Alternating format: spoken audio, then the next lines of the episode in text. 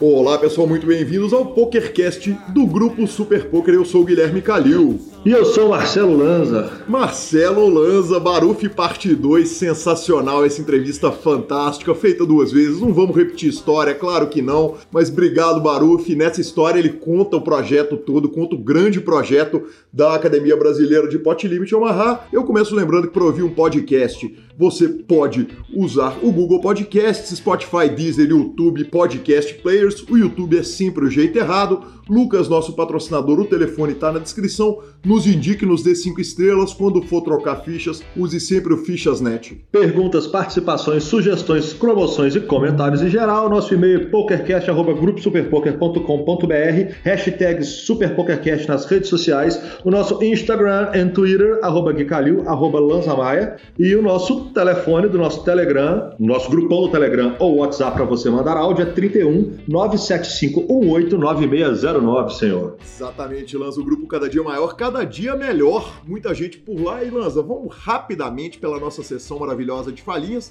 Que paçoca o senhor, cara, que homem. Jogando main event de WCUP, conte tudo para os nossos ouvintes. Eu tirei o domingo para poder jogar alguns main events. Eu joguei o main event do PokerStars, do WCUP, do Hold'em. Joguei o 109 do Omaha. Joguei o 11 de Omaha. Joguei o 55 do PartyPoker. Fui para explosão. Aproveitar que aí, o tá barato. É, tá na promoção. Aí... O Lucas sempre tá para ouvinte do PokerCast, hein? Sempre, senhor. Ali não falha, ali é firme. Liguei para ele, na hora tava na conta. Aí, cara, comecei a jogar e tal. O Hold'em, eu peguei um ITM ali, caí, fui caindo. E o Omar lá fomos. 4 mil jogadores. E, cara, quando eu vi, eu era top 2, top 3 em fichas, 200 left, 100 left. Começaram a deixar a gente sonhar. E, de repente, dá 90 left e pum! O torneio está paralisado. Falei, como assim está paralisado, gente? Que história é essa? O torneio é de 2 dias. Eu falei, não, gente, hoje eu quero jogo. Eu tô voando, eu tô em grande fase, eu quero jogo hoje. E o torneio é de 2 dias. Só que o que eles não sabiam é que no dia seguinte eu ia para Uberaba, dirigindo. Sim, e nem tinha como saber, né? Não acende uma luz vermelha lá na central do PokerStars. Mas tinha de ter avisado. Eles tinham de saber que eu precisava de continuar o jogo naquele momento. Final das contas, 4h30 da tarde era o dia 2, eu tava na estrada, botei nego pra dirigir, fui julgando do celular, fui contando essa história no Instagram pra quem quiser ver. Foi divertido, consegui chegar no hotel, tomei banho jogando pelo celular depois de 9 horas de estrada, sentei e caí no 37º, orgulhoso, satisfeito. Pagava $53 mil pro primeiro, mordemos ali, sei lá, quase 1.000, mas... Foi mais uma trave, né? Eu tô chegando, por incrível que pareça, a Lanzinha tá chegando. E muito obrigado ao WCUP, eu tive um gostinho de sonhar em ser campeão de um main event. É oficial. É oficial, professor. Meus parabéns, cara. Mais uma vez, eu repito a frase do professor Vanderlei Luxemburgo. Para ser campeão, tem que frequentar a zona de cima, você tá fazendo isso melhor do que ninguém. Então eu torço e espero que o título venha rápido. Tomara, senhor, tomara. Amanhã estaremos embarcando para jogar mais um torneio. Vamos ver como é que vai ser semana que vem. O senhor jogou ou não? Claro que não. Economizei uma nota e vamos que vamos. Fui no H2. Contarei mais logo na pauta. Então o senhor foi o lugar mais importante do poker no Brasil nessa semana. WCUP, senhor. Mucazão da massa cravou o WCUP 58. Duas notícias maravilhosas a respeito de Murilo Figueiredo. O primeiro é o seguinte. Ele que tinha sido campeão mundial lá em Las Vegas de 8GAME, agora crava o evento número 51. Então ele vira campeão mundial de 8GAME também online. Ele conquistou a premiação de $14.478 e, dois braceletes no mesmo ano. Que homem! Essa é a primeira notícia de Muca. A segunda notícia, professor Marcelo Lanza, já tá gravada, já tá na mão do nosso editor Rodolfo Vidal, a entrevista de Murilo Figueiredo. Ele que é tímido, cara, ficou meio constrangido de dar entrevista, deu um sumiço, você catou ele lá no Rio, me colocou em contato com a Bruna, a Bruna organizou. Cara, a entrevista do Muca tá sensacional, tá cheia de surpresa, tem áudio externo, tem um monte de história. Então, a partir da semana que vem, se nada de surreal acontecer no poker mundial... A entrevista, o nosso entrevistado é Murilo Figueiredo e é isso que nós estamos esperando. Que homem, hein? Que homem, que fenômeno, coisa boa, bom demais, precisava dessa entrevista. Cara, sim, ele precisava contar essa história e ele ganhou no heads up simplesmente do Adrenaline 710, o Denis Strebkov. O cara é recordista de títulos do WCUP, tem 9 conquistas. Ele não se fez de rogado, cara. Ele que tinha ganho a WSOP de um cara que tinha 3 vices, agora pegou um cara que era 9 vezes campeão, foi lá e tomou o decacampeonato. Meus parabéns, Muca, cara. Professor, há de se ressaltar também, cara, o desempenho dele, Yuri The Nerd Guy, Yuri Martins, recém-entrevistado aqui do PokerCast, cara, foi o melhor brasileiro na tabela de melhores colocados. A gente ainda não tem os rankings fechados, então uma coisa a se falar é o seguinte: a gente vai fazer a cobertura final dos main events no programa que vem e vamos falar um pouquinho mais a respeito de ranking, essas coisas todas, também no programa que vem. Ele que fez 665 pontos, ganhou um pacote BSOP Millions. Em segundo, nosso também amigo e já foi entrevistado, Fabiano Kowalski, fez 660 pontos, ganhou o buy-in do main event do BSOP Millions. E em terceiro, Marco M. Harber, 3636 Haberfield, que fez 550 pontos e ganhou o buy-in do startup do BSOP, senhor. Que homens, né, velho? Cara, Lanzinha, cara, sensacional, velho, sem surpresa, os nomes são os mesmos, né? Pra quem ainda brinca de falar que esse jogo é sorte pura, pra quem usa essas frases horríveis pra se referir ao nosso jogo, tá aí a prova, né, cara? Não precisa de muito, né? Se você pegar assim, o quarto foi o Bedias, o quinto João Matias, o sexto Muca e o sétimo Padilha, não preciso falar mais nada. Exatamente. Lanzinha, então é isso, cara. A gente discute mais do desempenho do Brasil, mais de rankings e mais de WCUP no programa que vem, que deve sair no meio da semana que vem, correto? Exatamente. No meio da semana que vem eu chego de viagem, provavelmente segunda para terça a gente grava. Agora eu queria te fazer uma pergunta, senhor. O senhor que no momento está gravando diretamente de São Paulo, O senhor foi ou não foi no clube mais bonito do Brasil? Só faltava eu chegar em São Paulo e não ir direto para H2, cara. Praticamente foi isso que eu fiz, pousei, peguei um Uber, larguei minhas coisas onde eu tinha que largar, corri pro H2 e, cara, tá liberado o palavrão, não tá? Claro. Puta que o pariu, cara. Que coisa mais linda, que clube maravilhoso, que espaço físico, cara. Um espaço físico que é até difícil de escrever. Aliás, convido todo mundo aí pro H2Clube, arroba H2Clube no Instagram, para conhecer. No meu Instagram também eu postei, mas foi no Stories, até o programa sair já vai ter sumido. Mas, cara, espaço físico, as mesas, o H2 Rewards, os banheiros com Listerine e fio dental. Você sabe o tanto que eu sou doente com escovação de dente. Quem ouviu minha entrevista, eu falo disso lá no programa 42 ou 44. Todos os produtos de dente no banheiro, cozinha maravilhosa, chopp perfeito, sobremesa que eu nem como, mas tive notícia de quem tava ali no meu entorno que tava perfeita. Então, Lanzinha, cara, a carta de vinhos, velho, a carta de vinhos dos caras é inacreditável. Então, velho, parabéns, óbvio que somos suspeitos para falar, porque somos patrocinados pelo H2, o H2 é um dos apoiadores do programa, mas vocês não precisam acreditar na minha palavra. Peguem o Uber, vão lá para Henrique Schaumann 313 e vão conhecer o H2, que tá de cair para trás, velho. Coisa boa, coisa boa. Eu mandei ontem, mandei mensagem pro Federal, pro Elton, e estendo os parabéns a toda a equipe, o Gepo, ao Robigol, ao João Marcelo, a turma toda que, cara, vocês sabem mexer com isso, vocês são foda. E se Deus quiser, semana que vem estarei lá em São Paulo, poderei pessoalmente conferir esse clube que todos os stories foi algo de cair para trás. Bem puxado, senhor. Cara, se você achou bonito nos stories, Lanzinha, você vai ver quando você chegar ao vivo, cara. As fotos de verdade... Elas não. Eu tinha visto os stories ontem e fui ao clube hoje. Cara, as fotos não fazem justiça à beleza do clube, ao acabamento, aos materiais, à estrutura, ao atendimento, a tudo que a turma tá fazendo. Obviamente, eu fiz aquele post no Instagram agradecendo uma porrada de gente, esqueci outra porrada, mas é da vida, jogo que segue. Bom, então vamos que vamos. Continuando em locais grandes e de torneios gigantescos. WSOP 2020 confirmado no Rio Cassino, senhor? Perfeitamente, professor.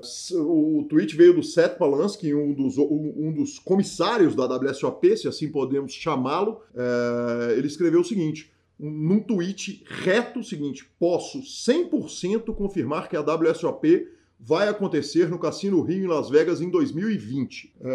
Cara, a gente já tinha meio que perdido as esperanças, né, de que isso fosse acontecer, e essa WSOP, que pode inclusive ser a última lá no Rio Cassino, não necessariamente será, me deixa muito tendencioso, com muita vontade de ir lá, antes que ela mude de casa e antes que ela vire mais um capítulo da história. O Rio, que recentemente foi vendido por 516 milhões de dólares... O Caesar manteve a marca WSOP, pelo menos em 2020 ele vai ficar por lá.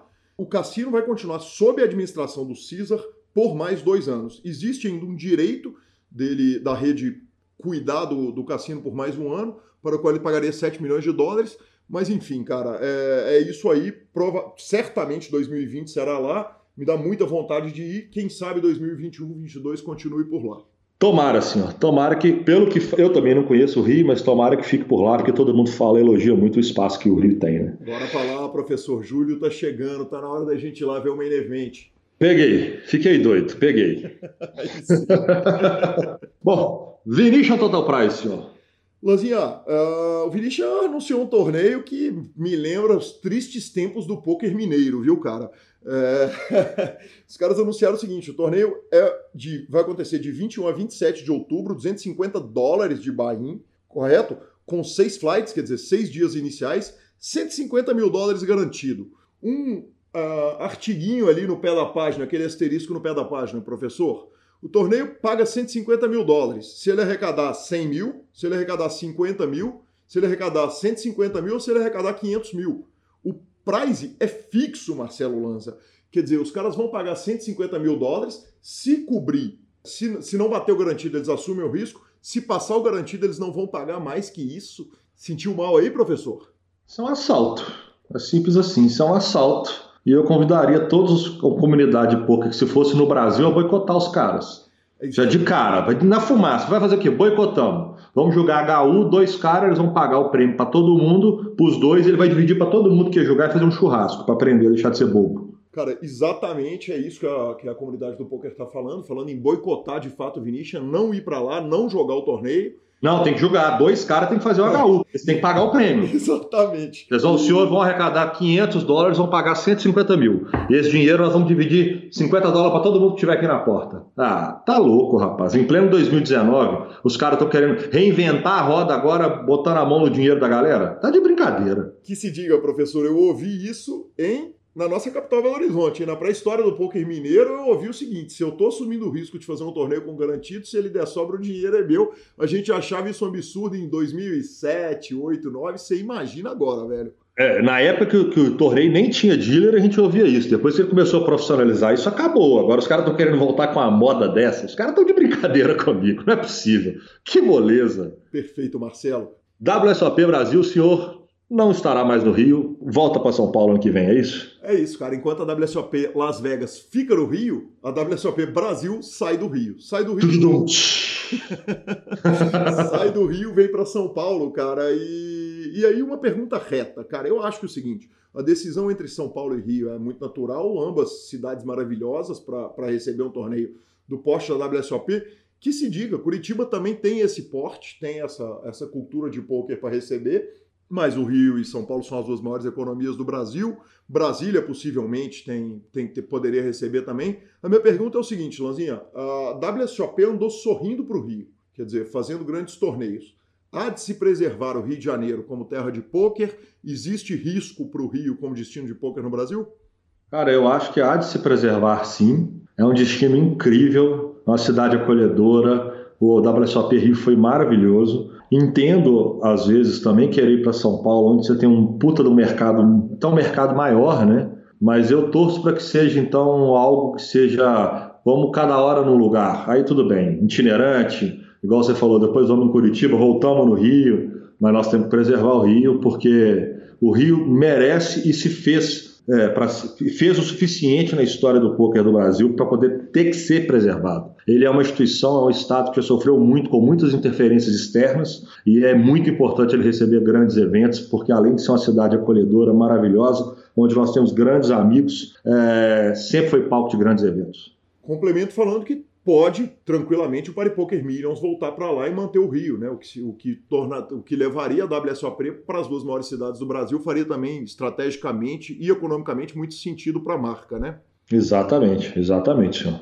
Jogo que segue? Jogo que segue, senhor. Complementando a notícia dos 12 atletas da mente no Super High Roller de Londres. Mas quem ouviu o último programa sabe o seguinte, a gente comentou a respeito do main event do Super High Roller de $250 mil lá em Londres, só terem tido 12 pessoas, o campeão desse evento foi o Kerry Katz, e surgiu uma informação aí em todas as redes de poker, em todas as redes de notícia, que talvez explique muito disso, viu, cara? A Inglaterra tem uma nova regra agora, que é o seguinte, pro cara jogar num cassino, jogar caro num cassino, jogar high stakes, ele tem que mostrar, por causa de regras de compliance lá na Inglaterra, ele tem que mostrar 3 meses de extrato bancário, provar que ele tem condição de jogar e talvez isso explique a pouca frequência lá no cassino.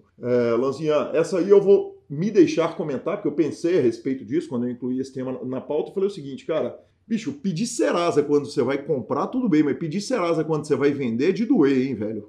Ah, apertaram, né? Meio desnecessário, eu achei. Achei que o famoso dificultou tanto que caíram duro. Exatamente, cara. Acho uma pena que Londres esteja fazendo isso. Londres é um paraíso para jogadores. Não são os jogadores que pagam os impostos que eles ganham com o jogo. São os cassinos. Então que eles revejam isso aí e permita os grandes eventos acontecer lá, já que a turma tá mesmo querendo gastar em libra, né? Exatamente. A turma tá com muito, senhor. Tem que gastar na moeda que vale mais. Exatamente. Ah, e agora, infelizmente, vamos dar a nossa notícia triste do dia, que morre Al Alvarez, o autor de The Biggest Game in Town. Exatamente, Lanza. Talvez o primeiro grande livro de literatura de pôquer, assim, que conta histórias do pôquer. O Biggest Game in Town o livro foi lançado em 83, ele conta a história da WSOP de 1981, obviamente um dos primeiros livros de pôquer que li. E ele morreu, uma vida muito bem vivida, autor de vários livros, 2 deles de pôquer, morreu de pneumonia viral aos 90 anos de idade. Então descanse em paz aí ao Alvarez, autor de The Biggest Game in Town. Bem puxado, senhor. Bora para nossas palavras do nosso patrocinador FichasNet e depois para a segunda parte da sensacional entrevista com Francesco Barufi. O FichasNet é o seu parceiro para compra e venda de ficha nos principais sites de pôquer online. Chame o FichasNet e avise que chegou até eles pelo PokerCast para participar de promoções super especiais para os nossos ouvintes. O WhatsApp do FichasNet é 062 99837 1007 e lá você negocia suas fichas com os melhores preços. O FichasNet trabalha com créditos do PokerStars, PartyPoker, PPPoker, UPoker, EcoPays e AstroPay Card. Repetindo, o WhatsApp do FichasNet é 062 99837 1007. O número está na descrição dos nossos programas. FichasNet, confiança e melhor preço para suas fichas.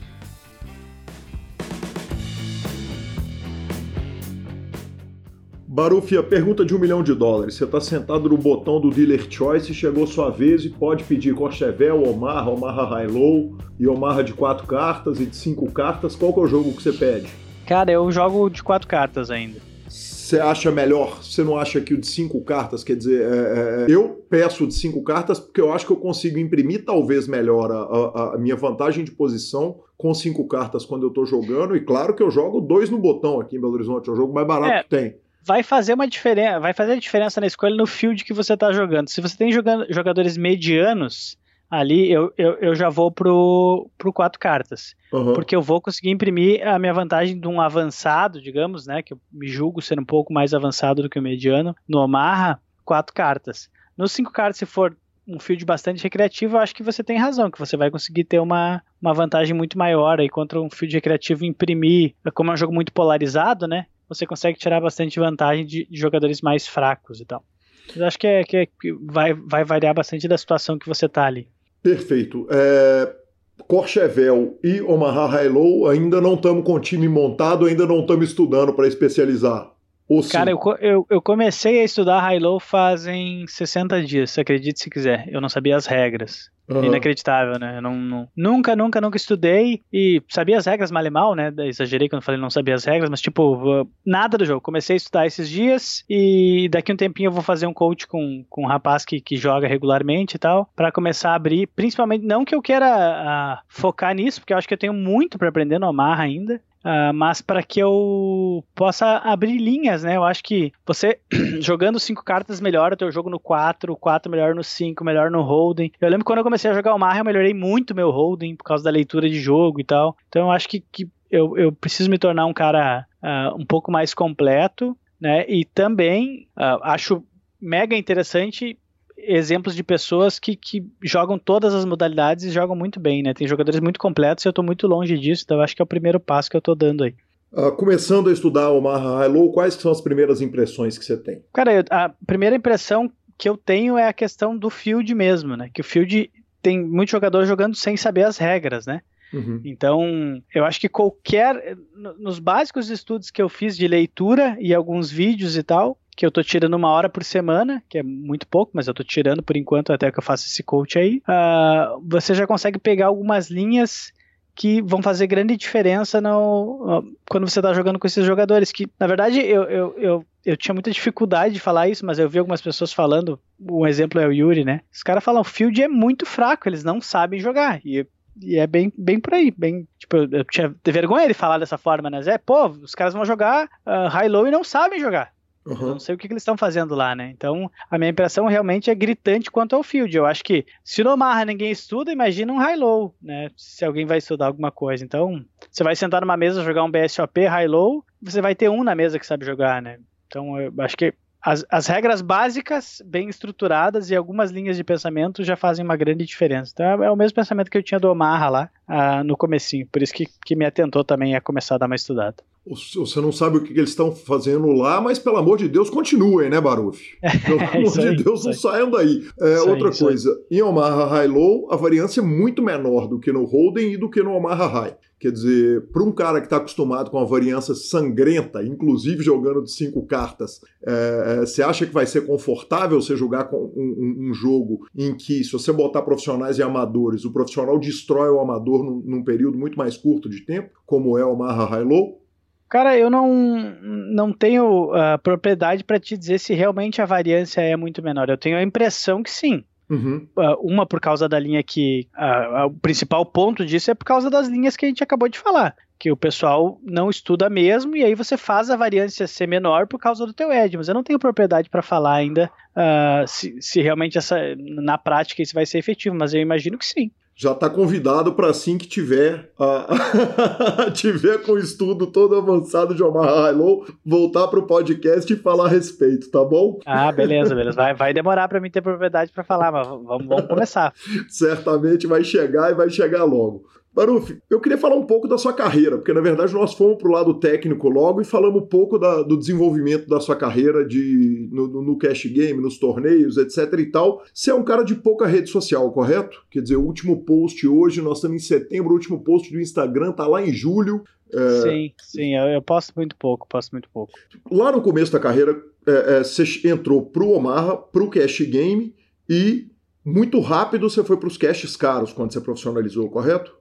Sim, quando eu comecei a jogar, isso era um erro muito grande meu, eu acho que de 90% dos jogadores, né? Eu jogava limites que eu não podia, né? Uhum. E hoje só eu vejo o quanto me afetava nas decisões quando eu tava jogando um limite que eu não podia, né?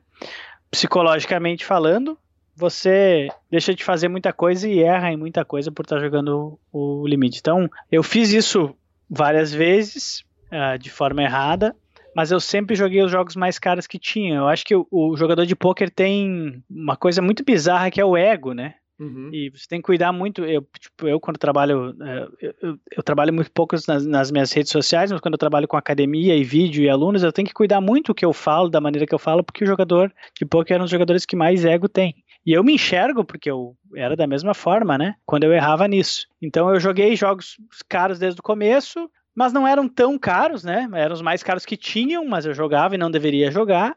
E enfrentei um monte de problemas por causa disso, que eu acho que todo jogador de pôquer que tá que tá ouvindo tá ligado e sabe que já fez isso, né? Quem não fez que atire a primeira pedra. Uhum. Mas, de uma maneira ou de outra, todos esses percalços de jogar esse jogo me deu uma certa experiência. E aí, quando eu comecei a estudar, mesmo me mantendo nesses jogos mais caros, eu comecei a ser lucrativo, e aí eu comecei a ser rentável, e hoje consigo continuar jogando um jogo caro interessante. Eu não sei o quanto é caro na concepção de valor das pessoas, né? Sim. Por exemplo, eu jogo o 1530 no PPPoker hoje, uhum, de forma tranquila, que eu acho que é um jogo bem caro, se você colocar no papel o volume de dinheiro que você faz, o rake que você gera, ele é um jogo super caro. E no live eu jogava comumente até o ano passado 25,50 de forma tranquila. Então esses são os limites que eu tava jogando. Esse ano que passou agora, que tá passando, eu prometi que eu não ia mais jogar live, assim, pra mim mesmo, porque eu tava cansando muito, muita viagem, pouco estudo, falta de dedicação e algumas coisas que eu queria e tal. E aí esse ano eu tô focado bastante pro online. Então, principalmente por causa da modalidade de 5 cartas, da oportunidade dos 5 cartas e tudo que eu precisava aprender. Então esses são os limites que eu me mantenho jogando. Mas eu comecei em limites parecidos com esse, desde sempre, cometendo bastante erros no começo e tal. Na época, claro, já era 25 no botão, mas tipo, eu não poderia estar jogando aquele jogo de jeito nenhum. E depois de vários percalços, consegui ser lucrativo e tal, e me mantive nesse jogo, que eu acho que é os jogos mais caros que a gente tem aqui regularmente, que é o 25,50, que tá rolando BSOP e tal. Às vezes sai um 25,25 que deixa 100 no botão e tal, que eu acho que é o jogo mais caro regular do Brasil, uhum, que eu jogo ele também, mas são jogos bem caros aí e tal. A gente entraria naquela questão de rake, do live, etc. A gente teria mais um longo papo aí. Sim, mas você chegou a rodar o circuito, quer dizer, chegou a rodar o circuito, por exemplo, do BSOP, jogando 25,50, jogando esses jogos caros todos. Sim, eu nunca rodei muito o circuito completo, até uma coisa que eu vou fazer em 2020 agora, uhum, eu vou fazer todo o circuito do BSOP para jogar só os Omahas, por isso também estou estudando o Omaha High Low, porque eu preciso disso pra mim, sabe? Eu quero me tornar o campeão brasileiro de Omaha, eu acho que falta isso, sabe? Pra isso você precisa fazer o circuito regularmente. Mas eu fazia circuitos regulares, mas não o BSOP em si, porque a minha região é muito boa de jogo, a região que eu morava ali, sabe? Passo Fundo, Chapecó, Ijuí, Lages, Pato Branco, que é uma cidade que tinha bastante jogo. A gente tinha um jogo muito caro nosso ali, sabe? Uhum. Então, tipo, eu rodava circuitos live, diretaço, tipo 3 vezes por mês, aí, fim de semana e tal, jogando live, jogando 25,50, 25,25. Então eu sempre rodei, minha raiz foi do live mesmo. E aí o seguinte, você senta para jogar os jogos live e muitas vezes às 5 horas da manhã você vai puxar uma mão que paga mais do que o prêmio do campeão de uma etapa de pot limit Omaha do BSOP, por melhor que seja a etapa. Quer dizer, o preço que você está jogando. Onde que você acha a motivação para, eu digo para além, porque agora você vai disputar o Campeonato Brasileiro, a motivação está lá. Quer dizer, para o Barufi virar o campeão brasileiro de Omaha. O marketing mesmo, né? Exato. O marketing pessoal, né? Exatamente. E a satisfação, o próprio ego que todos temos, né?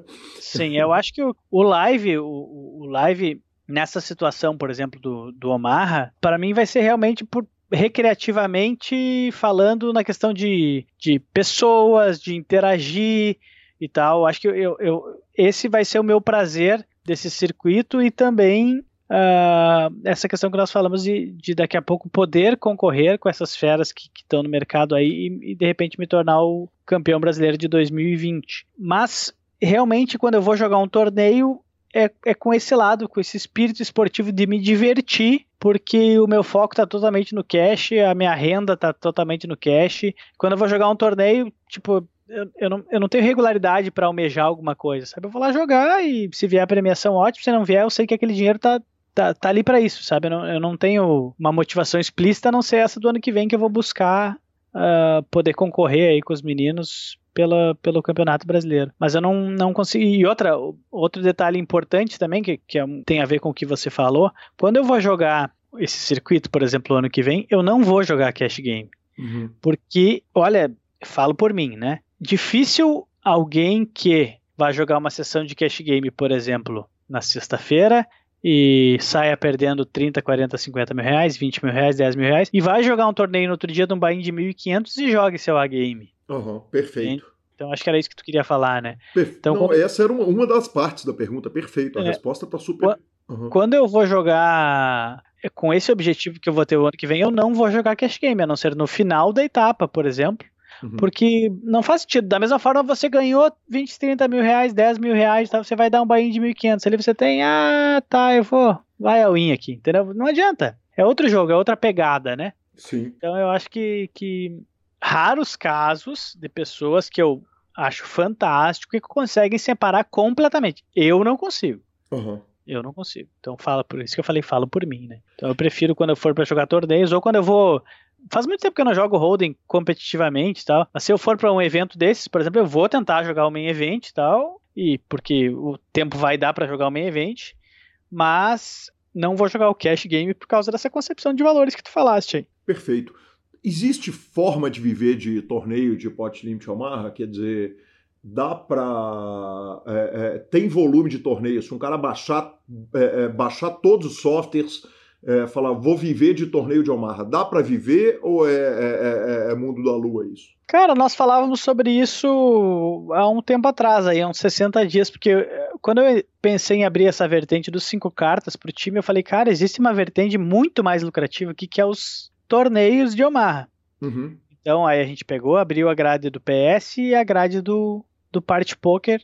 Uhum. E viu, é possível sim, só que depende o que é viver, né, pra você, sim, né? Sim. Tipo, 5 mil reais por mês, 2 mil reais por mês, 10 mil reais por mês, 20 mil reais por mês, depende aonde você se encaixa e você consegue viver de torneio de Omaha, mas exclusivamente de torneio de Omaha é difícil, sabe? Porque eu não sei o quanto você precisaria calcular isso, o quanto você precisa ter de caixa pra se manter e tal, né?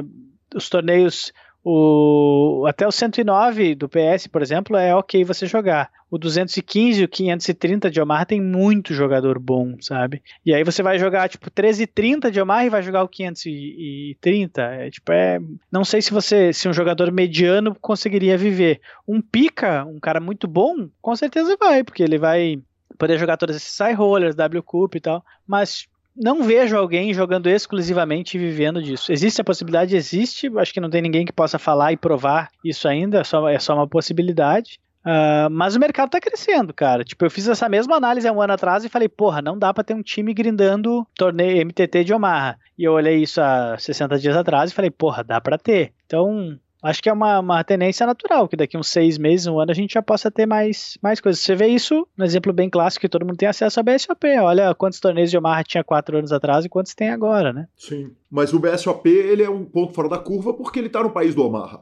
Ah, perfeito, perfeito. Né? Quer dizer, tem razão. Eu não sei se Vegas, por exemplo, teria, mas apesar de que a pergunta foi muito mais para online, porque ela se aplica mais ao público brasileiro, claro, né? Mas no WSOP você vê bastante torneios também, você vê uma grade bem legal de torneios aí, não na grade do WSOP em si, mas vários cassinos ao redor fazendo torneios de Omaha também e tal, então acho que tende a dar uma crescidinha também desse lado, porque, na verdade, a origem da grade do PS e do PartyPoker, acho que não é com a cabeça focada em brasileiros, é no mercado em geral, e eles estão crescendo da mesma forma Omaha, então acho que é um tanto quanto geral. Claro que nada aconteceu como aqui no Brasil, né, que é uma insanidade quando os jogadores abraçam alguma causa, né, assim como, por exemplo, abraçar os 5 cartas ali, né? Não existe, né, o que aconteceu. Acho que em país nenhum acontece dessa forma. Mas o brasileiro é assim mesmo. Barufi, já que a gente está falando de uma especificidade do Brasil, eu não posso deixar de perguntar para o especialista que viveu os jogos caros de Omaha, que é a invenção única e exclusiva brasileira, o Omaha capado, né? Que o mundo agora acordou para o short deck, mas imagino que nas madrugadas dos clubes aí no Sul e pelo Brasil inteiro, você deve ter jogado Omaha capado adoidado. Cara, eu nunca joguei. É mesmo? Aconteceu bastante vezes isso, bastante vezes de estar jogando e a galera, vamos capar o baralho porque eu ferro, porque não sei o que. Galera, não quero trancar o jogo de vocês, vou dormir, metam bala. Porque eu acho que da mesma forma você precisa estudar algumas situações, né? E eu não vou ter clareza nenhuma, ainda mais num jogo às 5 horas da manhã, que eu nunca joguei, e aonde a variância vai pegar, a minha vantagem do outro jogo não vou ter, não tem por que eu jogar, sabe? Eu realmente nunca joguei, posso te falar que eu nunca joguei mesmo. Que homem, quem dera, que disciplina invejável. A disciplina vem depois dos ferros, ela ensina. Barufi, vamos falar um tantão a respeito da Academia Brasileira de Omaha, cara. Vamos lá. A academia, então, surgiu com nós, surgiu há 3 anos atrás, e a gente está no mercado aí, únicos ainda, torcendo para que apareça alguém, porque a gente vai somar para o mercado, né? E diga lá o que especificamente eu posso te falar, o que você gostaria de saber em específico. Cara, ela começa com um modelo de negócio que é super interessante no poker, que é o seguinte: vamos dar informação. Isso é uma coisa que me levantou. Aliás, quem me chamou a atenção para isso foi o Lanza. E o Lanza é um cara que é apaixonado com a academia, apaixonado com o seu trabalho, especificamente. Ele me apertou desde que nós voltamos ao programa e falou: cara, traz o Barufi urgente. E a qualidade dessa entrevista toda mostra que ele estava certo. O modelo grátis de negócio, quer dizer, se amanhã você fosse começar de novo a academia, o modelo seria o mesmo? Ele funciona, é viável? Quer dizer, onde que está a vantagem de entregar o material gratuito? Tá, vamos lá. Isso parte de uma vertente de marketing mesmo, né? Uhum. É uma onda que começou de marketing digital há uns 4 anos atrás, eu acho, no Brasil, um pouco mais, onde ele trabalha, o marketing digital trabalha como o marketing trabalhou muito tempo, mas de forma mais explícita com os gatilhos mentais, né? E essa questão de você gerar conteúdo, falando brutalmente no negócio, ele ativa muito fortemente o gatilho da reciprocidade. Uhum. Que é a mesma coisa que eu te falar: pô, Calil, vem na festa de aniversário do meu filho aqui, na festa de aniversário do seu filho, obrigatoriamente você vai se sentir obrigado a me convidar. Uhum. Então o negócio parte dessa questão. Sim. Claro que no poker envolve muito mais coisas, que é você vai criar uma comunidade engajada, visualização de mercados para o Omaha, torneios de Omaha, pessoas a mais falando do Omaha, você faz uma modalidade crescer. No caso do Omaha, que é o que precisava para que a gente pudesse ter mercado para jogar, que a gente pudesse ter torneio maior, possibilidade daqui a pouco de patrocínio, etc, etc. Todo um mercado. Você instiga um mercado dando conteúdo gratuito, né? Uhum. E como negócio, esse conteúdo gratuito gera reciprocidade e também autoridade, porque a pessoa que está te assistindo ali, é muito mais fácil você comprar uma coisa que você já provou, né? Sim. Então, você... isso faz sentido o que o Barufi tá falando aqui para mim, então o curso dele deve fazer sentido. Então é uma série de coisas que se encaixam. Então se eu fosse começar hoje, como na verdade eu estou recomeçando a academia nesse processo agora em outubro, se você olhar nossas redes sociais também, faz 2, 3 meses que a gente está parado da academia, porque eu tive que dar foco total no time, que é um outro projeto, que vamos falar daqui a pouco, e a gente está montando agora essa nova tendência do marketing, que é o Close Friends, que na verdade a gente não vai, que é muito melhor para quem está como cliente e muito melhor para nós. O que vai acontecer na academia nos próximos dias? A gente vai montar uma comunidade específica de alunos. O que vai acontecer? Você não vai ter um curso semestral da Academia Brasileira de Omaha, que a gente tinha um curso semestral, você entrava lá, a gente desfocava de tudo e passava 3 meses focado nos alunos, conteúdos, moldava conteúdos de acordo com a turma, etc, etc, reviews, tarará, até entregar a turma pronta no final. Hoje a gente vai fazer um negócio que é muito mais interessante para quem está do outro lado e para nós. Você vai entrar para a Academia Brasileira de Omaha, por exemplo, no próximo lançamento que a gente vai fazer no próximo mês, você vai ter acesso à comunidade da Academia Brasileira de Omaha e você vai ser um mensalista lá dentro. Uhum. Você vai pagar uma mensalidade para fazer parte da Academia Brasileira de Omaha. Com isso, você vai ter acesso a todas as turmas, a todos os conteúdos que a gente já gerou, todas as aulas de todas as turmas, todas as reviews que eu já fiz. Vai ter acesso a cursos que a gente nem lançou, por exemplo, que é curso de tracker e HUD. A gente tem um curso completo para poker tracker, hold'em manager e até para o tracker do PPPoker.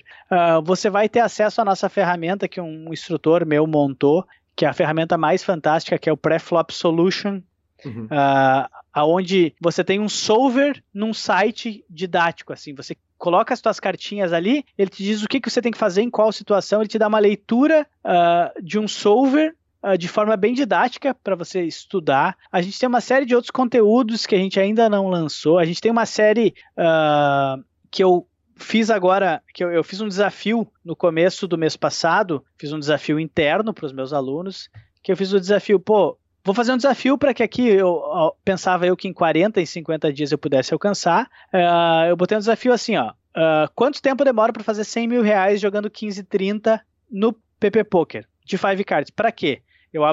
Para que eu, tornando isso público para os meus meninos do time, eu pudesse me regrar, porque eu estava desregrado, então isso é uma parte boa para mim, pudesse ter um live play com os meninos, para que eles pudessem estudar comigo e nós comentar algumas jogadas e eles irem evoluindo nesse processo que a gente transformou o time também em 5 cartas, e para que eu pudesse também criar um conteúdo de 5 cartas para o público em geral, porque tá todo mundo me pedindo um conteúdo de 5 cartas e eu não tenho como dar um conteúdo de 5 cartas porque eu não tenho embasamento teórico. Então o que eu resolvi fazer? Eu vou jogar, vou comentar as jogadas, vai ter os meninos do time comentando as jogadas junto, você vai ter um espaço para que você possa comentar as jogadas, para que a gente produza algumas linhas de pensamento. Enfim, tô te falando de alguma série de produtos que a gente criou, fez e tal. Isso tudo você não vai comprar um curso por 1.000, outro por 600, outro... Você vai pagar uma mensalidade e você vai ter acesso a tudo isso. E além de ter acesso a tudo isso, que você tem um ano de estudo ali, cara, você não vai ver tudo, que aí você quer estudar Omaha, você tem aqui, tudo que você quer, da maneira que você quer. Dentro dessa comunidade, a gente vai ter os quiz semanais para a turma, o que vocês querem aprender essa semana, para que a gente dê aulas ao vivo para a galera. A turma e a galera que está dentro da comunidade que vai moldar o que ela quer aprender, você vai ter direito a nos enviar sessões para a gente revisar, então você vai fazer parte da comunidade da Academia Brasileira de Omaha, ter acesso a todos os conteúdos e estudar como você quer, na maneira que você quer, os conteúdos que você quer e totalmente ativa, entende? Então é um novo projeto de marketing que responde a pergunta do que você falou, se você fizesse hoje a academia de novo, você usaria a mesma forma? Eu usaria essa forma diferente, que é o que a gente inclusive vai lançar daqui a pouco, já usei isso para um marketing meu aqui, contar um pouco do que a gente vai lançar, que é muito melhor para quem está do outro lado e muito melhor para nós, porque você não vai estar nunca desatualizado, a gente vai estar sempre interagindo e você vai ter uma série de benefícios por fazer parte da comunidade. Eu acho que depois de estudar uns 2, 3 meses, fiz uma mentoria com o pessoal que trabalha com isso e tal, que se chama recorrência, que é a melhor maneira de ensinar coisas da pessoa que a gente, de ensinar, de a pessoa que está do outro lado realmente ter o que quer e de que a gente se torne a Academia Brasileira de Omaha também lucrativa, que são os 2 pontos da coisa. Porque antigamente a gente pensava assim, ó, falando com o cliente, a gente pensava em vender um curso online, por quê? Porque o cara assistia do conforto da casa dele, quando ele quisesse, e tinha acesso ao nosso suporte ali e tal. Essa maneira já passou, o pessoal quer mais, então... Esse Close Friends, essa comunidade, ou seja lá como a gente vai chamar ela, vai atender esse público faminto que é hoje por atualizações. A gente vai estar sempre atualizado, o cara vai ter um monte de conteúdo, etc, etc. Então essa é a forma que a gente vai começar a trabalhar. E também, a partir daí, eu consigo trabalhar com as pessoas com o 5 Cards, que é o que todo público deseja. Como eu não consigo criar um vídeo teórico sobre 5 Cards para vocês, a gente vai jogar, eu vou olhar sessões suas, eu vou falar sobre linha de pensamento, a gente vai analisar mãos específicas e vamos evoluir junto até que a gente consiga se aperfeiçoar cada vez mais nisso, ou que surjam ferramentas para a gente embasar algumas coisas para ver se a gente estava nas linhas corretas ou não. Não sei se eu consegui deixar claro aí minha... A intenção. Eu já mandei o número de cartão de crédito. Precisa mandar o CCV, aquela parada lá do fundo, porque... Vai ser um projeto bem legal, cara. Cara, vai ser legal, vai atender a todo mundo. O projeto da melhor maneira possível. Pegou, que legal, que incrível, cara. E outra também, né? Por ser mensalidade, você vai estar ali dentro e fala, porra, eu vou parar de estudar agora, ou eu não vou poder estudar, ou não, você corta a tua mensalidade ali e deu. Você não vai precisar pagar um curso, que daqui a pouco você compra o curso e não conseguiu estudar. Uhum. Ou teve algum problema e tal. Então é uma mensalidade num valor bem acessível, cria-se uma comunidade gigantesca, insights de todo mundo por tudo que é lado, a gente vai setar o nosso míssel teleguiado no que o pessoal quiser, vai ser bom para os 2 lados de todas as formas. Barufi, o material que tá lá grátis, ele vai continuar à disposição e vai continuar grátis? Inclusive a gente vai ter a disponibilização de novos conteúdos gratuitos para manifestar a comunidade aí, porque é um retorno que a gente tem, né? Então, na verdade, esses conteúdos gratuitos também, além de ter essa questão de marketing, né? É um agradecimento que a gente entrega pra galera por todo o prestígio, sabe? Pela comunidade, pelo crescimento do Omaha e para que a gente... para que esse mercado cada vez mais cresça, sabe? Eu acho que eu faço parte de um pouco desse processo de aumento aí de curiosidade do Omaha, e eu quero sempre continuar, porque é um negócio que a gente ama e a gente não quer que pare nunca. Então a gente vai A gente vai gerar, com essa nova pegada, a gente vai gerar, continuar gerando conteúdos gratuitos, o que tá lá vai ficar lá, mas a gente vai gerar conteúdos gratuitos de 5 cards, a gente vai atender a todo mundo, porque outra, você tá começando no poker, você não quer investir, né, cara, você quer aprender e tal, e a gente precisa fazer que o pessoal saia do nível 0 pro nível 1, pra começar a ganhar um dinheirinho, pra começar a entender o poker e daqui a pouco poder ser nosso cliente, então é uma via de mão dupla e você, uma mão lava a outra, você ajuda o cara e futuramente daqui a pouco ele pode ser teu cliente. Sensacional. Barufi, e o time, cara? É, preciso ouvir do time também, que evidentemente está em crescimento. Qual é o status atual do time? Quantos jogadores tem? Quais limites eles estão jogando? Como que funciona o time? O time é da academia? Sim, o time é meu e de um instrutor, né? Na verdade, que a gente que se dedica,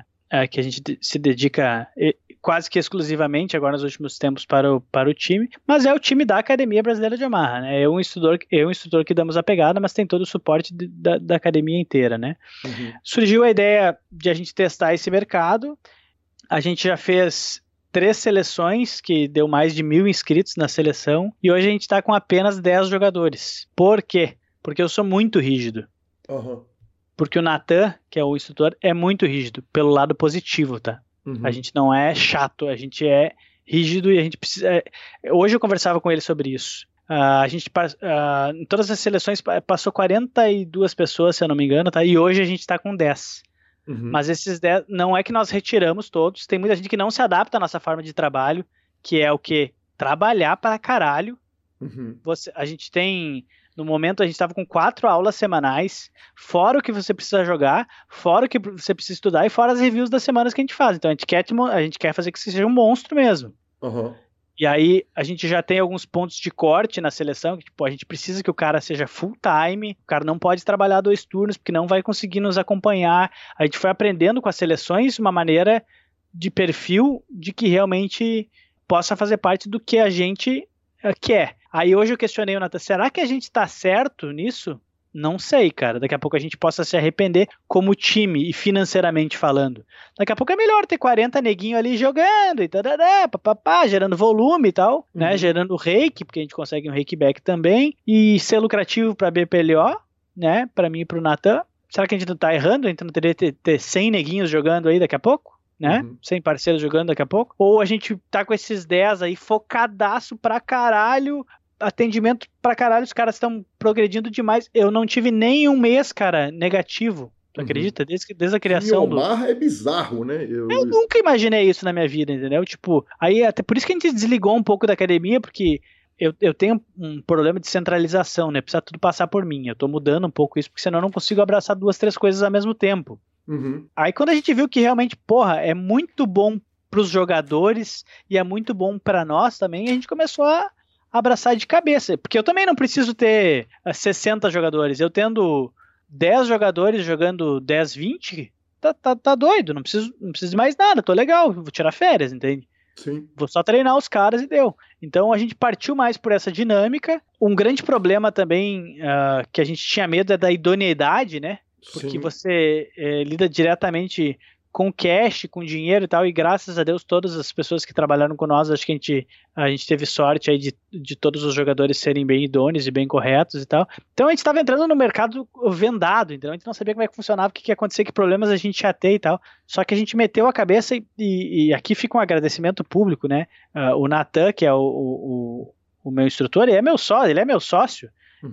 Que é o cara que fez esse projeto acontecer, valer, sabe, fazer valer, porque ele é muito bom, ele é um professor com muita habilidade, ele busca muita coisa, o cara proativo e tal, e ele que fez as coisas acontecer, e hoje que eu tô tomando parte mais do time, porque eu era um pouco ausente com o time também, e começou a funcionar e a coisa tá andando, os meninos estão jogando 5 cards e 4 cartas, até no limite 3-6 agora no momento, mas eu já, pro próximo mês provavelmente já vai ter gente nas 5-10 e tal, ganhando grana, tá todo mundo legal, aprendendo, estudo, review, tá todo mundo em cima, é uma baita oportunidade. E uma coisa que eu fico, nós entramos nesse assunto eu entrei no assunto com o Nathan hoje, porque hoje a gente dispensou um aluno, uhum. porque a gente tem O Nathan é muito dedicado, cara. Ele tem uma... Ele te dá entrega, você tem que fazer isso tal hora, isso tal hora, tananana. Claro que a gente não é inflexível, né, meu? A vida tem seus percalços, né? Cada um pode se adaptar de um jeito, mas você precisa fazer aquilo que foi pedido, ou aquilo que você... Quando foi apresentada a proposta do time, a gente gravou um vídeo pros meninos e tal. Você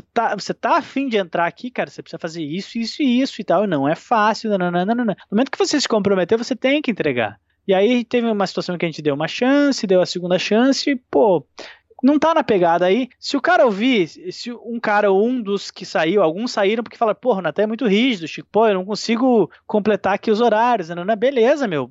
Portas abertas no momento que você tiver a oportunidade de novo, a gente tá aqui, você não precisa nem passar pelo processo de seleção, só você precisa estar disposto a cumprir com o teu tempo. Uhum. E o comprometimento do que a gente conversou. E alguns dos meninos que saíram, enfim, por não fazer algumas atividades, por levar de maneira desleixada, daqui a pouco vão ficar sentidos com o que eu vou falar, mas, cara, a gente fez uma seleção de mais de 1.000 pessoas, e você tava entre as 50 pessoas. Uhum. E se você realmente quer viver de pôquer, você precisa estudar que nem um condenado, você precisa ser um excelente jogador. Eu tenho, 2019, eu tenho... 20 anos de pôquer, tá? 19 anos de pôquer, incluindo recreativo. Vamos falar 10 anos profissional. Lembrando que, sei lá o que quer dizer profissional de pôquer, né? Mas 10 anos dedicados ao pôquer. Eu só comecei a ganhar dinheiro nos últimos 4 anos. Uhum. Claro, eu fiz tudo de maneira errada, Calil. Eu não estudei, eu joguei limite mais caro que eu devia e tal, nananana. Mas quando eu comecei a me regrar, eu demorei anos para que eu pudesse me tornar lucrativo e um bom jogador. Vamos botar aqui que eu, 10 anos, nos últimos 4 anos, eu comecei a ser lucrativo, nos últimos 3 que eu ganhei dinheiro de verdade, tá? Uhum, sim. Então, 7 anos dedicados. Se você for abrir uma empresa, o que os caras falam quando você vai abrir uma empresa? Que no mínimo 2 anos para a empresa começar a se pagar. Se você vai ser gerente de banco, você precisa de uma carreira de 5, 6 anos para você ser gerente de banco. Isso eu escutei do meu pai há um tempo atrás, quando ele falou. Ele falou, cara, falando pro irmão meu, o teu irmão mais velho tá tendo sucesso hoje porque faz 20 anos que ele tá nessa empresa. Uhum. O Chico, que nós éramos todo mundo contra, nananana, e se fudeu, e quebrou, e fez cagada, tá ganhando dinheiro agora, porque faz 10 anos que ele tá que nem um louco fazendo o que ele ama e dedicado. Então, se você quer ser jogador de pôquer, quer fazer parte de um time, você precisa viver essa parada, cara. Você precisa se dedicar, você precisa ser o cara, você precisa tudo, porque... O pôquer é como qualquer outra profissão. Você precisa de dedicação extrema para estar no topo da cadeia.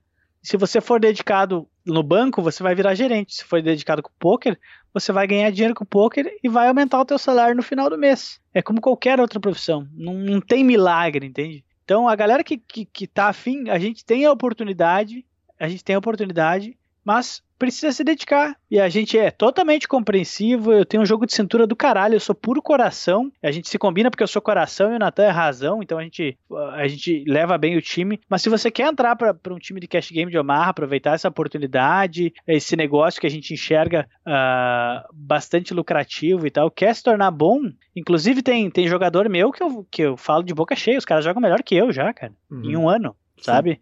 Porque eu tô com 30 e poucos anos e não tenho o tesão que eles têm com 20 e poucos. Sim. Eu não tenho mais o tesão que eles têm. Claro, eu tenho vantagens por causa da experiência, mas eles têm vantagem por causa do tesão e do estudo regular. Ou eu tenho alguns outros negócios, até eu tava falando com o Nathan sobre isso. Hoje eu sou um cara que eu trabalho com o business poker, né? Eu não sou só jogador de poker. É, e esses caras estão na frente já porque eles são só jogador de pôquer. Então, se tu quer abraçar uma oportunidade, seja com nós, com qualquer outro time e tal, você precisa estar disposto a se atracar, abraçar a causa. E com certeza tem mercado e com certeza você vai ser bom cara. O importante é que você faça o que você ama, né?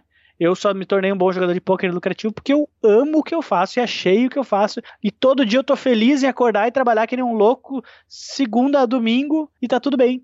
Uhum. E se você não fizer isso com o que você ama ou o trabalho que você quiser, você não vai progredir, ponto. Bacana demais. Barufi, algumas perguntas a respeito do time, cara. Grande parte do volume dos times é jogado nos aplicativos, correto? Sim. A gente começou a entrar numa rede nova, uhum. Tá, que eu fechei um deal com eles há 10 dias atrás, que eu vou ter um rakeback grande. Que é o poker. Não, que é uma rede, é GG Poker o nome da rede, tá? Sim. Essa rede chegou a ser maior que o PokerStars há alguns anos atrás, competia. Sim, eu lembro tem bem muito dela. Volume de PLO 200, por exemplo, mesa regular, tem 10 mesas por dia e tal, eu consigo encaixar os caras ali. Então, porque o 4 cartas se foi nos aplicativos também, né? Então a gente vai mesclar e daqui a pouco vou pegar os melhores dele para dar uma caprichada e entrar no PartyPoker. Uhum. Porque, por exemplo, tipo, hoje eu jogo PartyPoker uma vez por semana e PS uma vez por semana para evoluir a minha linha. Porque se eu ficar no PPPoker, eu não vou aprender. Eu preciso jogar com pessoas melhores também, né? E ali no PPPoker a gente tem bastante pessoas medianas, assim como eu, porque eu sou mediano nos 5 cartas. E a gente fica trocando experiências ali, né? E eu acho que para mim aprender e não deixar passar o 4 cartas, eu preciso de um zoom, de um PLO zoom ali no PS e tal. Então eu tenho jogado e eu quero fazer esse mesmo processo com os alunos, que não me importando com a lucratividade, e sim que eles se mantenham a cabeça ativa aí e pegando insights e algumas coisas com jogadores melhores que eles. Como que você controla o jogador, sendo que você não tem hand history nesses aplicativos, por exemplo, ou por exemplo no Run It Once, se você estivesse jogando lá, não sei se tá ou não. Então, a gente pega... A gente exige que toda a sessão seja gravada, tá? Cai numa nuvem nossa aqui, aonde aleatoriamente, é claro, porque a gente não consegue rever todas, a gente revisa, mas eu tenho revisado muita sessão. Além disso, tem um controle planilhado que o Nathan solicita para eles, e também a gente tem os relatórios do PPPoker que fecham com alguns detalhes. Se a gente tiver dúvida em alguma situação, a gente pode chegar e acessar direto a review do cara e assistir toda a review e tal, né? Então a gente tem acesso e histórico para procurar qualquer problema que tenha causado, entende? Perfeito. Teve alguma dificuldade nos clubes, por exemplo, ou nas ligas, por você ter um monte de jogador vencedor? Porque há quem não goste de jogadores vencedores. O Brasil Poker Live, notoriamente, não gosta de jogadores vencedores jogando na rede deles. Sim, antigamente eu tinha cacheiro com Brasil Poker Live e eles fizeram eu parar porque os meus jogadores eram ganhadores e tal. Eu acho que isso não faz sentido nenhum, mas entendo... Quanto a isso, eu tô de acordo, mas não deixa de ser verdade o fato. Não deixa de ser um fato que se passa. É verdade absoluta e eu passei por isso. E acontece com várias redes. Mas para o negócio, eu entendo que eles possam estar querendo evitar isso. Mas no momento que você tem... Eu sou administrador, no momento que você tem um negócio líquido e certo... Você não tem que ter problema com os ganhadores, né? Então, eu acho que tem uma série de coisas aqui que a gente poderia entrar em detalhes, mas não vem ao caso. Quando a gente entrou no PPPoker, eu tive problema sim, só pelo meu nome. Tipo, porque os caras acham que, porra, o cara é mega ganhador e vai botar todo mundo da academia que é mega ganhador, né? E na verdade não é assim, né? No começo eu tive bastante problema, inclusive alguns me negaram. Para que eu entrasse no jogo e tal. E hoje, por exemplo, eu tenho um clube no PPPoker, tenho agências em outros, e o que eu mais quero é jogadores ganhadores. Porque o cara vai gerar o rake, o cara vai receber dinheiro, vai estar sempre bem, ou eu vou querer jogador perdedor, que daqui a pouco me engata e fica me devendo, né? Porque a gente sabe que é um jogo baseado em crédito. Então eu quero muito mais jogador ganhador do que perdedor, com certeza. No começo houve essas barras, assim. Mas depois que o PPPoker criou um volume muito grande e as ligas criaram caixas grandes e tá todo mundo tranquilo, eles não têm problema nenhum mais quanto a isso. E também, quando eu entro num clube, por exemplo, tem uma série de jogadores que, por me conhecerem, jogam comigo, né? Que é um outro negócio do poker, por exemplo. Sim. E pra você ter ideia, tipo, o meu gerenciador em um dos clubes aqui é o gerenciador mais perdedor de todos os clubes. Porque eu tenho muito cara... Que joga e perde, joga recreativo e perde. Então, tipo, alguns caras perderam uma baita oportunidade de negócio comigo porque quiseram bloquear dessa forma, por entender diferente. Mas hoje não tem problema mais nenhum, porque o jogo se tornou muito líquido, né? Com muito volume e tal. Hoje tem jogadores aí que ganham fortunas e em pouco período de tempo, e eles não se incomodam. E também, eu acho que a gente conversou isso na última entrevista, eu acho importante a gente citar aqui, que não faz sentido as pessoas bloquearem, né? Você tem que parar de jogar e tal. Beleza, se você tá num PokerStars da vida e você quer tomar uma decisão dessas aí, beleza. Mas de que adianta você falar pra mim, eu tô jogando com você lá, Calil. Você fala, os caras falam pra ti, o Barufi não pode mais jogar. Porque ele é muito ganhador. O que eu vou fazer? Vou chegar no João ali e falar, João, eu vou criar um nick aqui pra mim no teu clube, que é na mesma liga, você me coloca a jogar aí, por favor? O jogador... Não tô falando que a atitude que eu tomaria, eu, Francisco Barufi, falando que o jogador de pôquer que está ganhando no site não vai deixar de jogar nunca no site. Aí o que está acontecendo, que estava acontecendo naquele período, o pessoal da liga estava sendo injusto com o Calil, que me trouxe para dentro, que estava ganhando meu reiki, e tava tudo certo. Então é tapar o sol com a peneira, porque o cara trocava e ia para outra liga, nananana. Então eu não via sentido nenhum nisso, na verdade. Perfeito. E Barufi, mais uma última pergunta que eu tenho é o seguinte, você falou o seguinte, eu não quero ter a ilusão de que o jogador vai jogar só para mim, ele tem que cumprir as horas para mim e depois ele pode jogar o jogo dele lá, pode ir pro PPPoker jogar o jogo dele, um jogador que é um jogador do seu time. Como que é controlado isso? Porque é complicado, né? Existe o risco do jogador, quando ele está jogando para ele, a sessão vencedora ser considerada a que ele jogou para ele, e a sessão perdedora ser considerada a sua. Claro que eu não quero questionar a integridade de nenhum jogador, mas é o risco que se corre. Não, mas isso é bem simples, né? Isso, como o PPPoker dispõe dessa possibilidade, ele cria outros nicks e joga em outros nicks. Nos nossos nicks ele só joga... Ah, perfeito. Para nós, né? Isso é bem, bem tranquilo de controlar. O que eu não posso fazer é também tapar o sol com a peneira e falar, pô, você só pode jogar com nós. Se o cara vai abrir uma outra conta e jogar, o que que acontece? E eu ouvi isso dos meus dois melhores jogadores. O cara fala, eu só ganho dinheiro jogando pro time. Eu jogo pra mim, de repente o cara joga um limitezinho um pouquinho maior, com mais pressão, com pressão do dinheiro, e não ganha. E aí os caras falaram, eu desisti. Inclusive alguns falaram, pô, se eu jogar mais horas aqui e tal, mete bala. Então isso clareia para nós, Calil, uma outra questão muito importante no poker, que é a questão do bankroll, do conforto psicológico.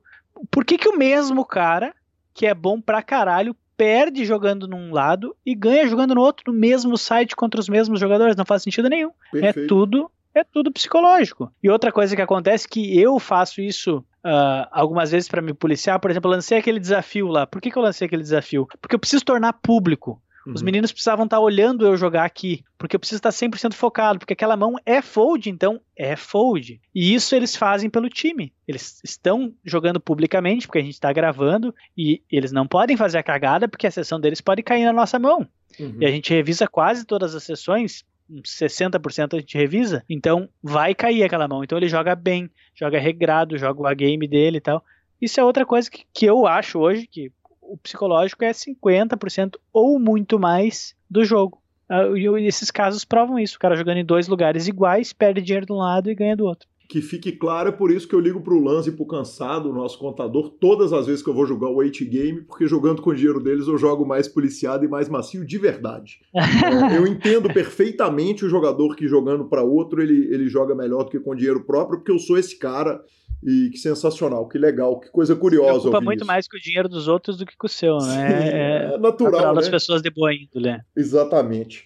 Barufi, por último, cara, eu queria terminar, pô, já tem quase 2 horas que nós estamos aqui, mas não dá para não contar um BSOP que você crava, um torneio de Omaha que você crava num BSOP fazendo heads up com um aluno. Pelo amor de Deus, me dá essa história aqui pra gente encerrar essa entrevista. Ah, cara, foi bem legal, cara, foi legal demais. Eu joguei muito poucos BSOP, na verdade, de Omaha. Eu acho que eu joguei uns 6 até hoje, 5, em todo esse período e tal, né? Por causa da minha vida muito louca e tá sempre correndo e tararara. Esse foi bem especial porque eu tenho o Lozada lá, que é o rapaz que o senhor que organiza o BSOP lá em Porto Iguaçu, que a gente é parceiro em alguns negócios, que é um cara fantástico, que eu sempre vou pra lá e organizo os caches dele, né?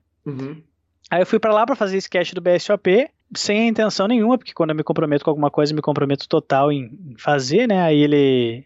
eu tava organizando o cash, mas estourou o cash depois de 5 dias de jogo, na terça-feira da noite. Eu falei, bah, vou engatar esse torneio de Omaha. Fazia muito tempo que eu não jogava o torneio de Omaha, assim. E aí sentamos pra jogar, e inclusive estávamos no mesmo quarto, fomos viajar juntos, que ele é de uma cidade próxima. Aí jogamos o primeiro dia e passamos. Nós não íamos jogar. Aí um amigo nosso que estava com nós de carro falou, eu vou jogar. Daí nós falamos, se tu vai jogar, nós vamos jogar, porque senão vamos ficar te esperando um dia aqui sem fazer nada, né? Aí ele não passou, que era o cara que estava dirigindo, que nós iríamos embora com ele, nós dois passamos, ele teve que esperar. Aí chegamos no quarto do primeiro dia, ele falou, cara, imagina nós chegar numa FT junto. Eu falei, não sonha, né, meu, tem muito caminho pela frente e tal. E ele falando, vamos chegar e vamos fazer HU, não sei o que. Eu falei, eu nem penso nisso aí, né? E aí foi que a gente chegou na mesa final, os dois legais de ficha, assim, e ele jogou perfeitamente e eu joguei perfeitamente porque a gente estava ali, entendeu? Amigo, jogamos junto, estudamos junto, ninguém pode mostrar uma falha para outro. É uma questão do depois nós dava risada sobre isso. Uma outra questão do que a gente acabou de falar do psicológico, né? Aí nós jogamos muito bem, ele deu um call muito bom ele fez um jogador dar um call, enganou, fez uma trap pra um cara muito boa, assim, escondeu um valorzão, o cara tinha um valor também mediano e acabou pagando, derrubou o maior cara da mesa, e aí a gente conseguiu jogar numa boa, e foi indo até que chegou no HU. No HU eu tenho as minhas convicções que ele facilitou pra mim. Ele falou brincando que facilitou e tal, mas eu acho que ele facilitou mesmo, porque ele disse, não, esse título é importante pra ti e tal, sabe? No meu íntimo, eu imagino que ele possa ter facilitado. Não demonstrou nada no jogo ali, né? Mas eu acho que, tipo, ele não precisava ter dado qual que me deu, coisas assim, sabe? Uhum. Então, eu acho que E, claro, pra mim seria... tesão da mesma forma, né? Ele em segundo, eu em primeiro, tanto faz. A gente dividiu o prêmio igual quando a gente chegou em HU. Era um fator muito mais importante do que o dinheiro ali. E aí acabei ganhando o título e foi muito massa. A experiência foi muito legal. Foi bem, bem bacana. E o tesão a gente falava de torneio, né? Independente do prêmio, foi um prêmio bom. Acho que deu $11 mil cada um, eu acho que é quase $40 mil, $10 mil, não lembro exatamente. Independente do prêmio, que é muito bom. É um tesão uma reta de torneio, né, cara? Isso eu sinto falta. A adrenalina de uma reta de torneio. É demais, é demais. O pay jump tava bem. Mas o dinheiro foi dividido meio a meio com o Michel? Claro, meio a meio. Na hora que a gente chegou na HU foi meio a meio. Tinha nem o que conversar. E repetindo a pergunta que tá lá no começo da nossa entrevista, então para quem tá ouvindo o PokerCast, tá lá na primeira parte. O motorista que ficou esperando vocês arrumou algum também, claro, né? Eu acho que ele teve as despesas da viagem livre. A gente sempre alivia alguma coisa, mas não lembro o que foi, não. Barufi, cara, que legal, que entrevista boa, que conversa boa, é uma grande oportunidade, porra, eu poder conversar com você duas vezes, de novo, mil desculpas pelo desastre da primeira vez, que nunca mais aconteça, mas, cara, que prazer, que satisfação, que legal saber do novo projeto da academia, que ainda não tava pronto quando a gente fez a primeira entrevista, cara, e quero estar dentro, estarei dentro da Academia Brasileira de Omaha e, cara, sucesso, felicidades, o microfone está aberto e estou à disposição.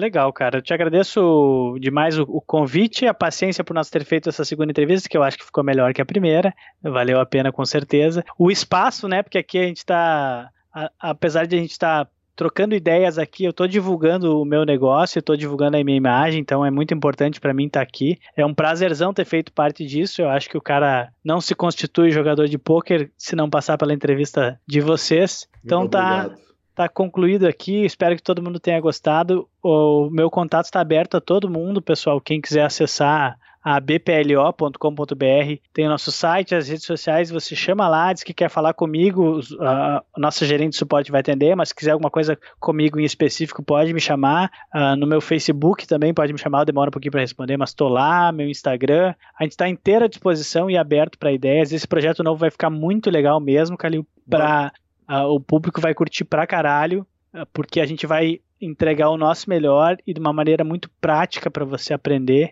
e evoluir, e também você fazendo parte disso, quem sabe você passa muito mais fácil para a seleção, se é o teu desejo daqui a pouco de um jogador aí que quer entrar para o nosso time. A gente está muito aberto aí, vai sair uma seleção daqui uns dias também de novo para o time, a gente está querendo muito jogador, eu acho que a gente tem uma capacidade de até 30 jogadores bem tranquilo e tem muito espaço para crescer e muita coisa para acontecer. Te agradeço o espaço, o tempo, tudo aí, brigadão, querido. Eu que agradeço de novo, muito obrigado, um abraço, tamo junto. Valeu. Valeu.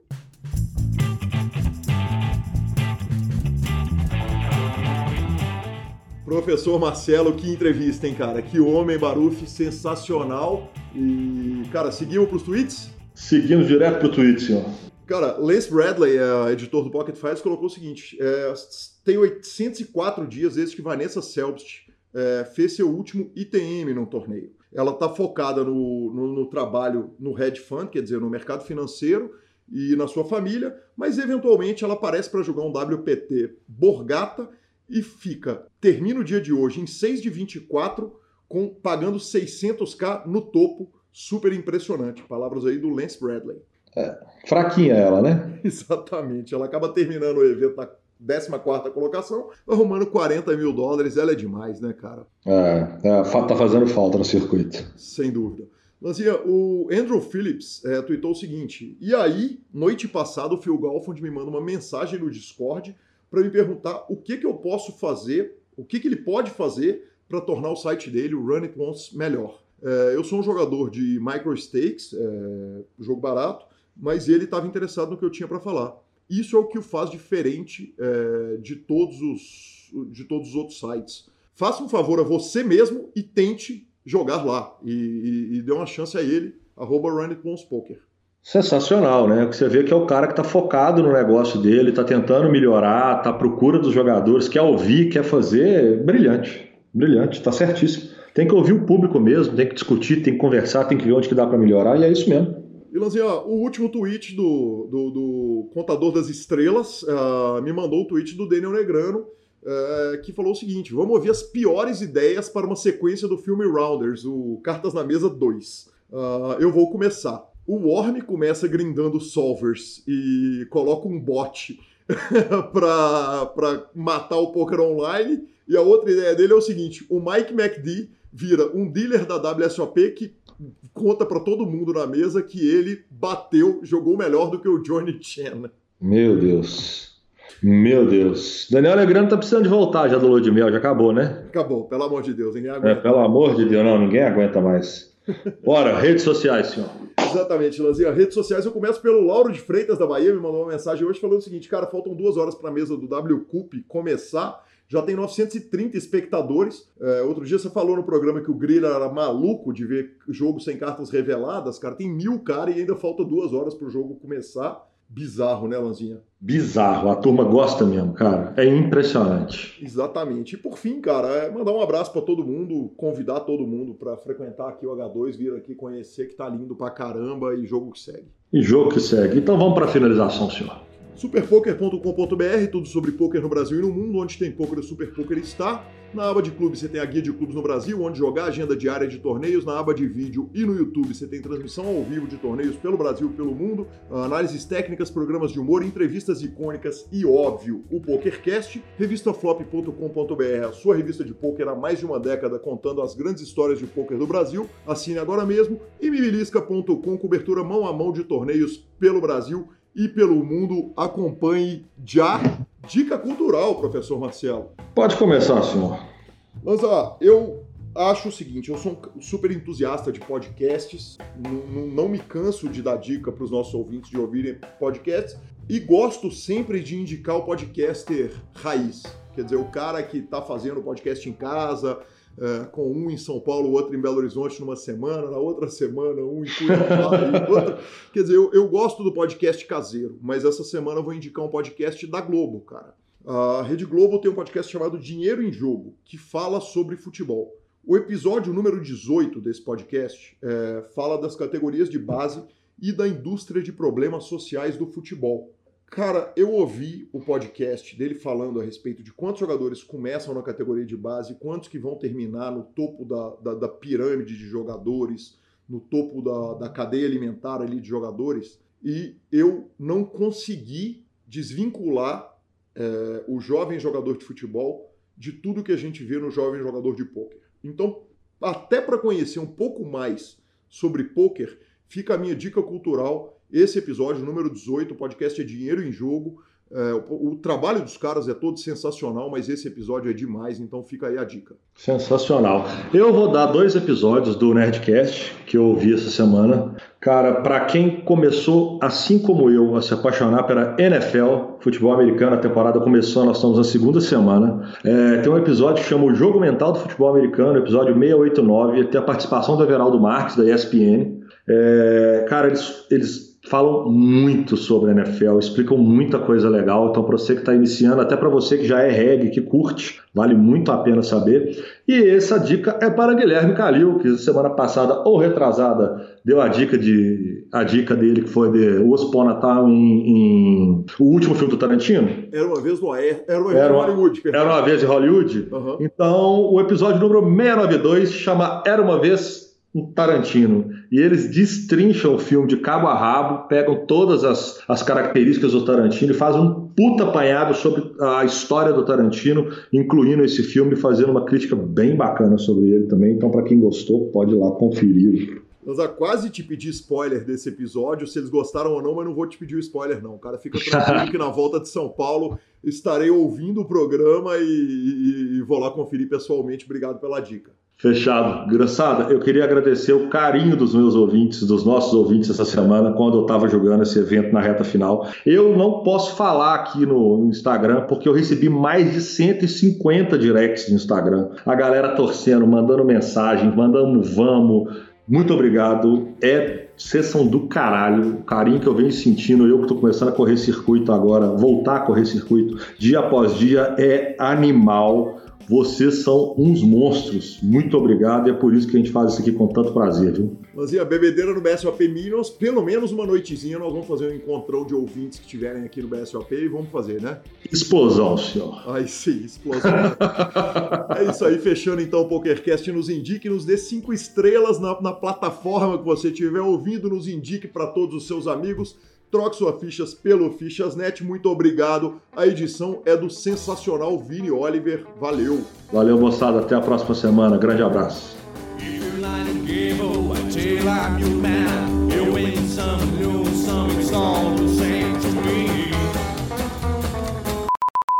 Lanzinha, só faltava eu vir a São Paulo e a primeira coisa que eu fosse fazer... Um português ruim. Pera aí só um minutinho, Lanza.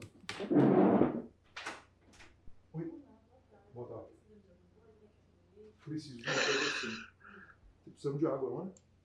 Tá sem água. Mas não tinha água? Não tinha. Sério? Não, já tá. Tá joia, obrigado. Eu vou deixar a porta encostada aqui. Você entra, por favor, entregue e fecha. Só que eu tô no meio de uma gravação.